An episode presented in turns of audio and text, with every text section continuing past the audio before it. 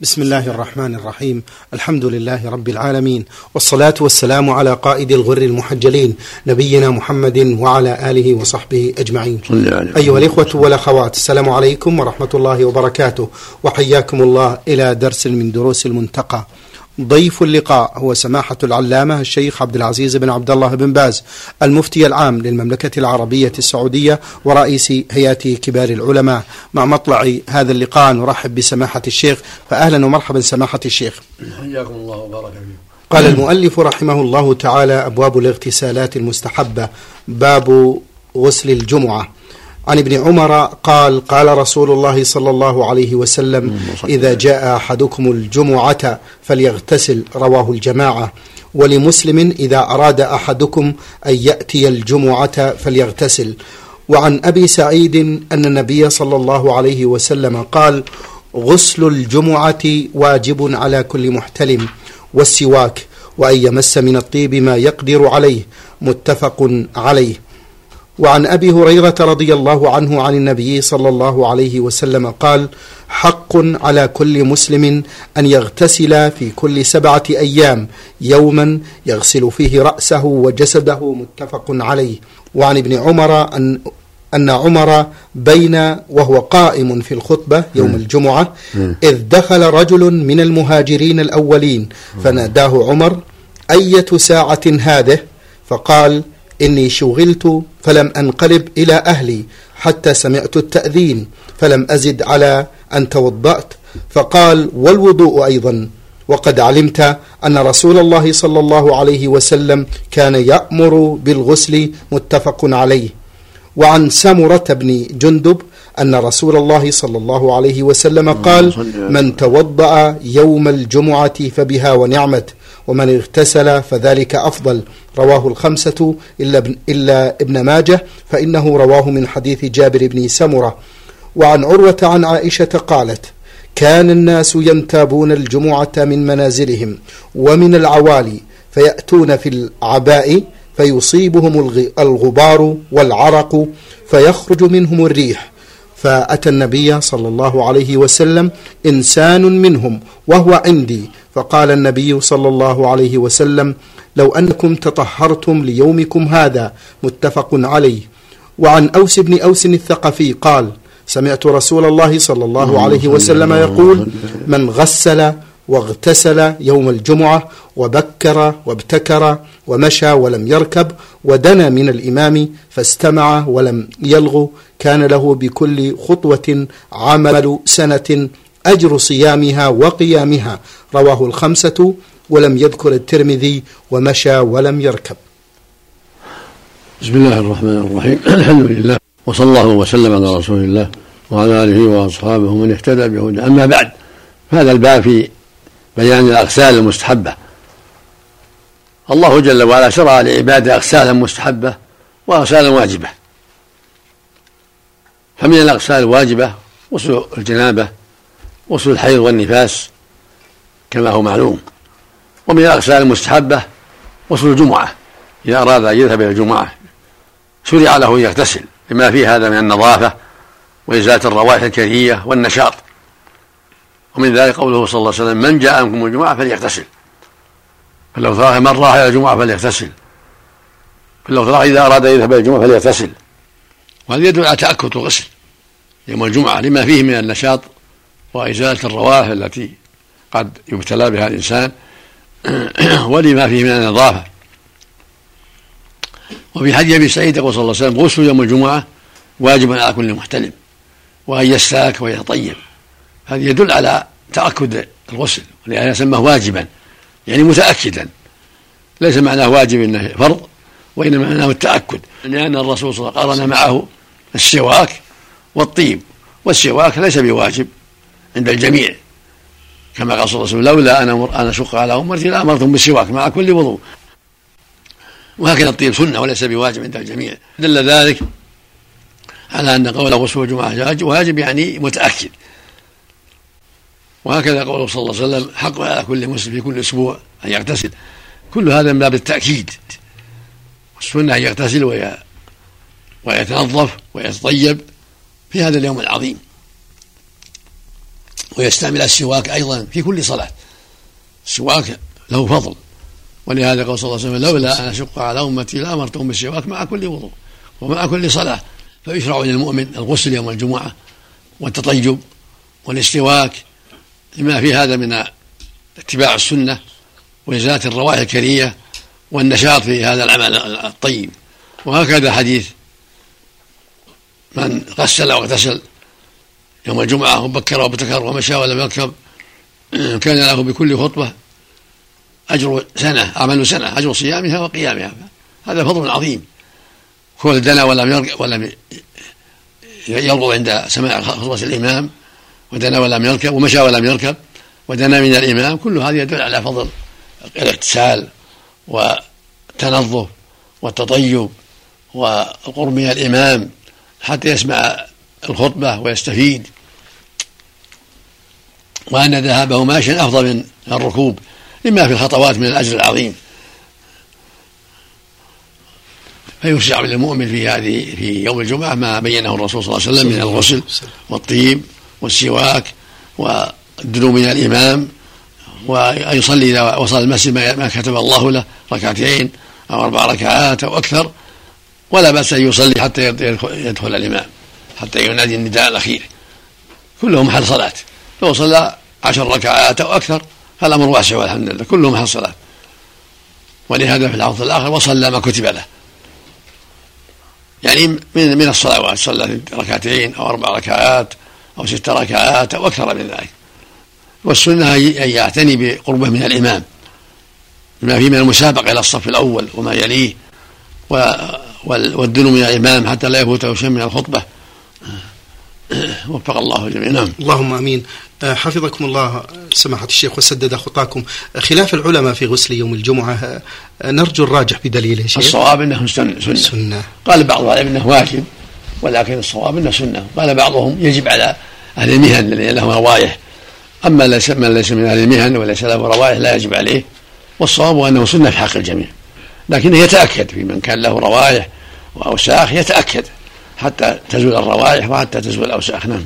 سماحة الشيخ حفظكم الله حديث الذي قرأناه قبل قليل الحديثان. على ما يدل حديث غسل يوم الجمعة واجب على كل محتلم؟ وهل يعارض حديث من توضأ للجمعة فبها ونعمت لا لا ما, ما, ما أنا متأكد. نعم. حديث سمرة من توضأ فبها ونعمت يعني في الرخصة أخذ ونعمت الرخصة. طيب. ومن فالغسل أفضل.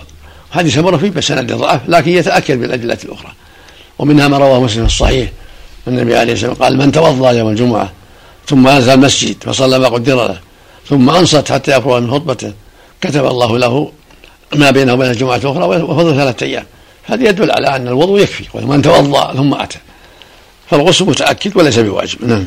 على في الصحيح. نعم. أحسن الله إليك يا شيخ. متى يبدأ وقت غسل الجمعة يا شيخ؟ من أول النهار. من أول النهار. يعني بعد طلوع الفجر. لكن الأفضل أن يكون الغسل عند توجهه إلى المسجد. عند توجه من قاس مثل مثل ما عليه وسلم إذا أراد أن يتوجه. ومن راح إلى الجمعة فليغتسل لأنه إذا كان قرب الرواح أكمل في النظافة وأكمل في إزالة الروائح وأكمل في النشاط. أحسن الله إليكم. سماحة الشيخ حفظكم الله إذا كان على الإنسان حدث أكبر ثم اغتسل بعد أذان الفجر هل يكفيه عن غسل يوم الجمعة؟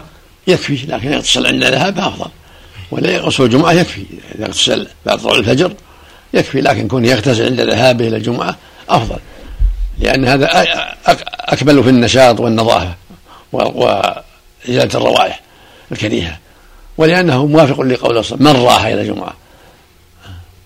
متى إذا أراد أن يذهب إلى الجمعة فليغتسل. يكون هذا أكمل. أيضا يتساءل بعض الإخوة سماحة الشيخ حفظكم الله بأنه إذا اغتسل للجمعة ولم ينوي الوضوء هل يكفيه الغسل؟ لا لابد من توضؤ يتوضأ ثم يغتسل أو يغتسل ثم يتوضأ. إلا إذا كان الجنابة ونواهما جميعا أجزاء إن شاء الله لكن الأفضل أن يتوضأ أولا ثم يغتسل. أما إذا كان الجنابة ونواهما جميعا يجزي على الراجح إن شاء الله. نعم. حفظكم الله. أيهما أفضل سماحة الشيخ صلاة السنن يوم الجمعة أو قراءة القرآن؟ كله طيب لكن كونه يصلي ما قدر الله له يكثر من الصلاة أفضل. وإذا قرأ صلى ركعتين أو أربع ركعات واشتغل بقراءة على وجه لا يؤذي من حوله قراءة خافضة لا يؤذي من حوله من القراء والمصلين كله طيب كله طيب. لكن قول النبي صلى الله عليه وسلم ما قدر له يقتضي أن شغله في الصلاه افضل الله أكبر. حفظكم الله سماحة الشيخ. ذكرتم سماحة الشيخ حفظكم الله بأن المشي إلى المسجد الجامع أفضل من الركوب؟ نعم إذا إذا إذا تيسر إذا تيسر. آه نستفسر عن غسل واغتسل وبكر وابتكر سماحة. باب المبالغة نعم يا شيخ. غسل ومبالغة نعم. أحسن الله إليكم وبارك فيكم. قال المؤلف رحمه الله تعالى باب غسل العيدين. عن الفاكه بن سعد وكان له صحبة أن النبي صلى الله عليه وسلم كان يغتسل يوم الجمعة ويوم عرفة ويوم الفطر ويوم النحر.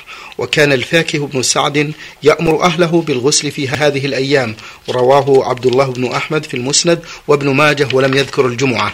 وهذا يدل على أن غسل العيد العيدين وعرفة مستحب لكن الحديث ضعيف. ولم يحفظ عنه صلى الله عليه وسلم أنه اغتسل. يوم عرفة في حجة الوداع ولم يحفظ عنه أنه كان يغتسل العيدين وأما حديث الفاكهة هذا هو ضعيف. وإن اغتسل فلا بأس لكن لم يثبت في سنة غسل العيدين وإنما الثابت غسل الجمعة. والعيد يكون في أول النهار في وقت البراد والنشاط. ولهذا لم يأتي فيه غسل. بخلاف الجمعة فإنها في وسط النهار وعند شدة الحر فشرع الله له الغسل لما فيه من ذلك من النشاط والقوة وإزالة الروائح الكريهة وأما يوم الجمعة فلم يثبت في غسلها شيء ولم يفعله النبي صلى الله عليه وسلم بل أتى نمرة ثم لما زالت الشمس ركب ناقته. وأمر بالأذان فأذن المؤذن ثم أقام فخطب الناس ثم أمر بالأذان فأذن ثم صلى الظهر ركعتين ثم صلى العصر ركعتين بإقامتين كل كل واحد لها إقامة. ولم يغتسل ولم يذكر يذكر عنه العلماء ولم يذكر عنه ولم يذكر عنه الصلاه أنه اغتسل. فلا يشرع لها غسل يوم الجمعة. نعم. سماحة الشيخ حفظكم الله يقول صاحب البدر المنير أحاديث غسل العيدين ضعيفة وفيها آثار آثار عن الصحابة جيدة. هل يصح الاستدلال بهذه الآثار وهل يثبت بها حكم شرعي؟ العبادات تثبت بقول النبي صلى الله عليه وسلم, صلى الله عليه وسلم. أو بنص القرآن. أما الصحابة قد يجتهد الصحابي في بعض الأشياء لكن السنن تثبت بالكتاب والسنة. نعم. أحسن الله إليكم. سماحة الشيخ هل عمل الصحابي حجة إذا لم يخالفه صحابي آخر؟ حجة و... في الأحكام. في الأحكام. الفقهية نعم إذا لم يخالفه. أما السنن تثبت بفعل النبي صلى الله عليه وسلم أو قوله عليه الصلاة والسلام بالكتاب أو بالسنة من قول النبي أو فعله أو تقريره عليه الصلاة والسلام. أه، طيب سماحة الشيخ إذا لا ينبغي الغسل يوم العيد ويوم عرفة تقربا؟ من اغتسل فلا بأس لكن مو بسنة. ومن اغتسل فلا بأس. من اغتسل يوم العيد أو عرفة فلا بأس. لكن ليس بسنة. نعم. حفظكم الله أخيرا سماحة الشيخ يرى البعض من العلماء حفظهم الله. جواز العمل بالحديث الضعيف في فضائل الأعمال بشرط أن يكون لهذا الحديث الضعيف أصل. ما نعم. معنى هذا الشرط؟ في الترغيب والترهيب. في الترغيب. الترغيب إذا كان له أصل في الحديث الصحيحة. نعم. أما إذا ما له أصل فلا يعتمد على الحديث الضعيف نعم. أحسن الله إليكم. باب الغسل من غسل الميت. عن أبي هريرة عن النبي صلى الله عليه وسلم قال من غسل ميتا فليغتسل ومن حمله فليتوضأ. رواه الخمسة. ولم يذكر ابن ماجه الوضوء. وقال أبو داود هذا منسوخ. وقال بعضهم معناه من أراد حمله ومتابعته فليتوضأ من أجل الصلاة عليه. وعن مصعب بن شيبة عن طلق بن حبيب عن عبد الله بن الزبير عن عائشة رضي الله عنها عن النبي صلى الله عليه وسلم قال يغتسل يغتسل من أربع من الجمعة والجنابة والحجامة وغسل الميت رواه أحمد والدار قطني ورواه أبو داود ولفظه أن النبي صلى الله عليه وسلم كان يغتسل. وهذا الإسناد على شرط مسلم لكن قال الدار قطني مصعب مصعب بن شيبة ليس بالقوي ولا بالحافظ.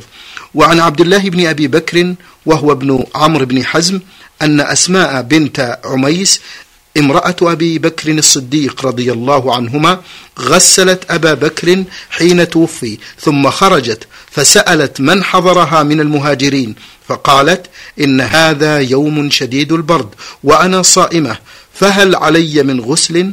قالوا لا رواه مالك في الموطأ عنه. هذه الاحاديث تعلق بغسل الميت. الحديث الأول من غسل ميتا فليغتسل ومن حمله فليتوضأ. غسل الميت مستحب. الغسل من غسل الميت مستحب إذا تيسر ذلك. أما حديث أبي هريرة من غسل فليغتسل حديث ضعيف ومن حمله فليتوضأ حديث ضعيف عند أهل العلم. ولكن ثبت من حديث عائشة أن الرسول كان يغتسل من أربع من يوم الجمعة ومن الجنابة ومن غسل الميت ومن الحجامة. وهو حديث رواه الجماعة ورواه أبو داود وصحاب ابن خزيمة أيضا. فهو حديث لا بأس به ويجتهد على شرط مسلم. فلا بأس أن يغتسل من غسل الميت.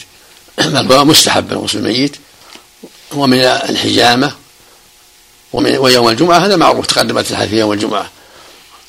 فالسنة أن يغتسل من يوم الجمعة ومن الجنابة. هذا واجب من الجنابة واجب ويوم الجمعة متأكد. ومن الحجامة جاء في هذا الحديث وإن كان في سنده بعض الشيء من جهة مصعب بن شيبة لكن لا بأس به. روى له مسلم وصح حديثه ابن خزيمة ويكون استحب الغسل من الحجامة أيضا كما يستحب من غسل الميت. نعم. حفظكم الله سماحة الشيخ هل الموت موجب للغسل؟ نعم. غسل الميت واجب تغسيل الميت واجب لكن الغسل الغسل بالغسله وأما غسله نفسه يجب النبي صلى الله عليه وسلم أمر بغسل تغسيل الميت. تغسيل الميت لكن الغسل من غسل الميت. هذا هو محل البحث. يستحب الاغتسال وفي حديث أسماء بنت أبي بكر رضي الله عنهما أنها لما غسلت الصديق رضي الله عنه في يوم شاتي بارد سألت الناس هل غسل؟ هذا يدل على أن الغسل معروف عندهم أنه يستحب من غسل الميت الاغتسال من غسل الميت يغتسل فعرف عرفوها أنه لا يجب فيها لا يجب عليها الغسل ولا سيما في شدة البرد. فدل على أن هذا مو مستقر عندهم أنه يغتسل من غسل الميت لكن إذا كان فيه مشقة فالحمد لله الحمد لله الأمر واسع إنما هو مستحب. نعم. أحسن الله إليكم. من غسل صغيرا هل يغتسل هل يغتسل؟ نعم. نعم. غسل ميت ولو صغير. كبار يا شيخ؟ ولو صغير. نعم. يستحب الغسل فقط. والسقط يا شيخ؟ والسقط. يعم غسل الميت. طيب إذا كان سقط قد نفخت في الروح في الشهر الخامس وما بعده. ما يغسل إلا كان قد نفخت في الروح. الشهر الخامس وما بعده. نعم.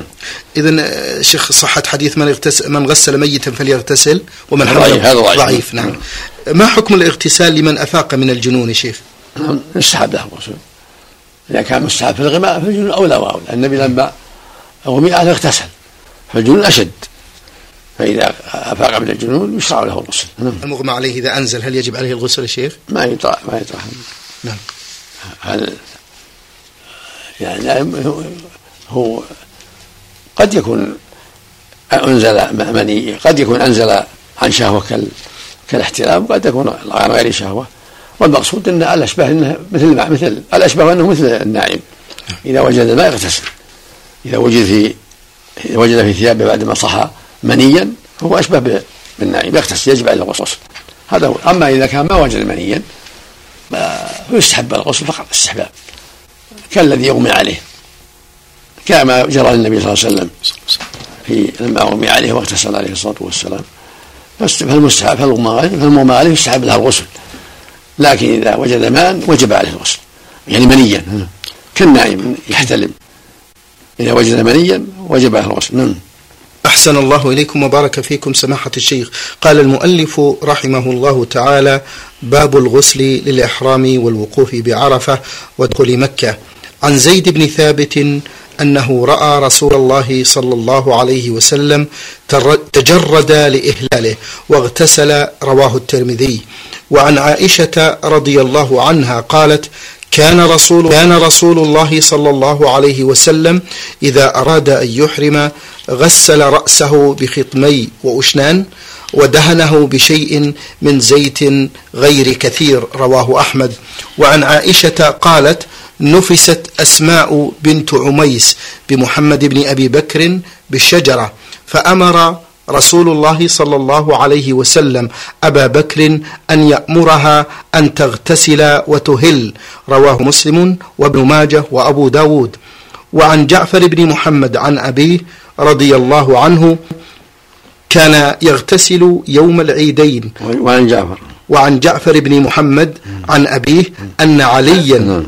أن عليا رضي الله عنه كان يغتسل يوم العيدين ويوم الجمعة ويوم عرفة وإذا أراد أن يحرم رواه الشافعي عن وعن ابن عمر أنه كان لا يقدم مكة إلا بات بذي طوى نعم. حتى يصبح ويغتسل ثم يدخل ثم يدخل مكة نهارا ويذكر عن النبي صلى الله عليه وسلم أنه فعله. أخرجه مسلم. وللبخاري معناه. ولمالك في الموطأ عن نافع أن عبد الله بن عمر كان يغتسل لإحرامه قبل أن يحرم ولدخول مكة ولوقوفه عشية عرفة.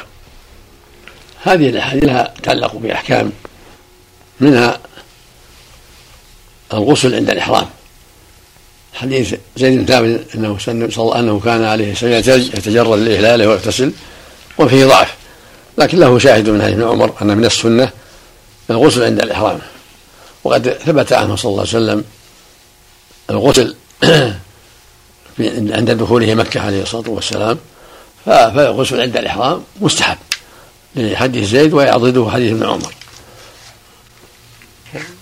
فالمستحب للمحرم إذا تيسر أن يغتسل في في الميقات أو قبل أن يصل الميقات في بيته إذا كان بيته قريب أو ركوبه في الطائرة لأن الطائرة تقرب فإذا اغتسل في بيته وليس بينه وبين المطار وليس بينه وبين الميقات إلا مدة يسيرة كفاه ذلك والحمد لله في حصول السنة.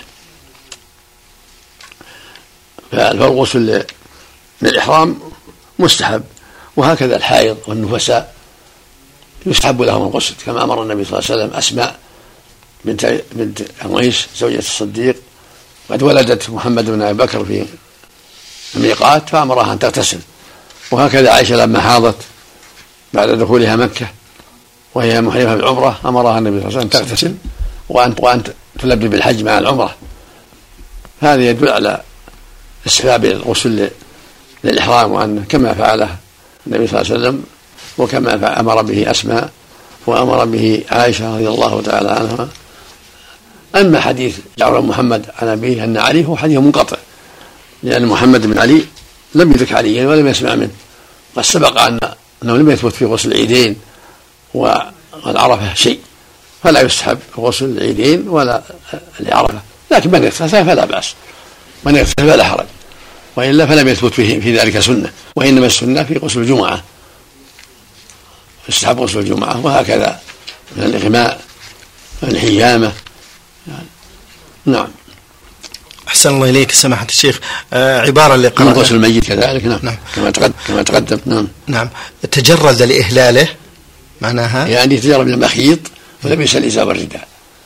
وتجرد من القميص ومن العمامة ولبس الرداء والإزار. هذا المحرم. لا يغطي رأسه ولا يلبس قميصا ولا سراويل. ولكن يحرم في الإزار والرداء كما فعل النبي صلى الله عليه وسلم. إلا من عجز من لما من لم يجد فإنه يلبس السراويل كما بينه النبي صلى الله عليه وسلم. ومن لم يجد النعلين فيلبس الخفين كما بينه النبي صلى الله عليه وسلم. نعم. آه، حفظكم الله سماحة الشيخ إذا الاغتسال للإحرام واجب؟ سنة لا مستحب مو واجب ما الأغسال التي تستحب لمن أراد الحج والعمرة؟ ويستحب أيضا كما في حديث ابن عمر. نعم. إذا أراد دخول مكة يستحب الغسل اذا تيسر كان يغسل بذي طوى وهي في طرف مكة عند دخول مكة كما في الصحيحين وكما بينه ابن عمر رضي الله عنهما. إذا تيسر هذا عند دخول مكة فهو أفضل كما فعله النبي عليه الصلاة والسلام. فيستحب الغسل عند الإحرام وعند دخول مكة. نعم. حفظكم الله سماحة الشيخ. آه ذكر صاحب زاد المستقنع من استحباب لكن اليوم نعم. بسبب السيارات إيه؟ قد يكون متقارب يغسل عند الإحرام والميقات قريب. قد يكفي هذا. متقارب. لأن وجود غرب وغرب عهد من الغسل نعم. أحسن الله إليك يا شيخ. ذكر صاحب زاد المستقنع سماحة الشيخ من استحباب التيمم عند الإحرام لمن عدم الماء. ما توجيهكم؟ محتمل. من قال المقصود النظافة قال لا لا يستحب التيمم لأن التيمم فيه نظافة. ومن قال المقصود الطهارة وأنه يحرم على طهارة فالتيمم يقوم مقام الماء. إذا لم يتيسر له الماء تيمم حتى يكون إحرامه وتلبيته على طهارة. وهذا معنى أظهر أقرب أقرب إلى المقصود الوضوء والصلاة. هو المقصود التنظف المقصود أنه يصلي ركعتين يحرم على طهارة بعد صلاة وهذا يحصل بالتيمم. نعم. أحسن الله إليكم وبارك فيكم سماحة الشيخ. آه، قال المؤلف رحمه الله تعالى باب آه، غسل المستحاضة لكل صلاة. عن عائشة رضي الله الله عنها قالت استحيضت زينب بنت جحش فقال لها النبي صلى الله عليه وسلم اغتسلي لكل صلاة. رواه أبو داود. وعن عائشة أن سهلة بنت سهيل بن عمرو استحيضت فأتت رسول الله صلى الله عليه وسلم فسألته عن ذلك فأمرها بالغسل عند كل صلاة. فلما جهدها ذلك أمرها أن تجمع بين الظهر والعصر والعصر بغسل وبين المغرب والعشاء بغسل والصبح بغسل. رواه أحمد وأبو داود. وعن عروة بن الزبير عن أسماء بنت عميس قالت قلت يا رسول الله إن فاطمة بنت أبي حبيش استحيضت منذ كذا وكذا فلم تصلي. فقال رسول الله صلى الله عليه وسلم هذا من الشيطان لتجلس في مركن فإذا رأت صفرة فوق الماء فلتغتسل للظهر والعصر والعصر غسلا واحدا وتغتسل للمغرب والعشاء غسلا واحدا وتغتسل للفجر غسلا وتتوضأ فيما بين ذلك رواه أبو داود. هذه الأحاديث تدل على المستحاضة. يستحب لها الغسل عند كل صلاة مع الوضوء. حديث زينب وحديث سهل بن سهيل وحديث فاطمه بنت أبي حبيش كلها تشد بعضها بعضا. قد جاء في المعنى أيضا حديث حمله بنت جحش امرها النبي صلى الله عليه وسلم بالغسل. وأن تجمع بين الصلاتين إذا شق عليها كل صلاة في وقتها فالأمر في هذا واسع. يستحب للمستحاضة لما الدم الدائم إذا جاء وقت الحيض لا تصلي ولا تصوم وقت الحيض. وإذا طهرت واستمر معها الدم وهي مستحاضة شرع لها أن توضأ لكل صلاة. يجب عليها أن توضأ لكل صلاة. وأن تغتسل ويستحب لها الغسل. كل صلاة إن لم تجمع. وإن جمعت بين الظهر والعصر غسلت لهما غسلا واحدا. وللمغرب والعشاء غسلا واحدا. أفضل. وللفجر غسلا واحدا. وليس بواجب ولكنه سنة. وإنما الواجب عليها غسل الحيض إذا انتهت من الحيض. وجب عليها الغسل. أما هذه الأغسال مع كل صلاة أو عند الجمع بين الصلاتين فهي أغسال مستحبة للنظافة للنظافة والنشاط كما دلت عليه هذه الأحاديث مجموعها حديث زينب بن جحش وحديث سهلة بنت سهيل وحديث فاطمة بنت أبي حبيش وجاء في المعنى أيضا حديث حملة بنت جحش. كلها تدل على معنى. وحملها أخت زينب. شكر الله لكم سماحة الشيخ وبارك الله فيكم وفي علمكم ونفع بكم الإسلام والمسلمين. أيها الإخوة والأخوات كان معنا في برنامج شرح كتاب المنتقى سماحة الشيخ عبد العزيز بن عبد الله بن باز المفتي العام للمملكة العربية السعودية ورئيس هيئة كبار العلماء. شكر الله لسماحة الشيخ على ما بين لنا. وفي الختام تقبلوا تحيات الزملاء من الإذاعة الخارجية فهد العثمان ومن هندسة الصوت سعد عبد العزيز خميس. والسلام عليكم ورحمة الله وبركاته.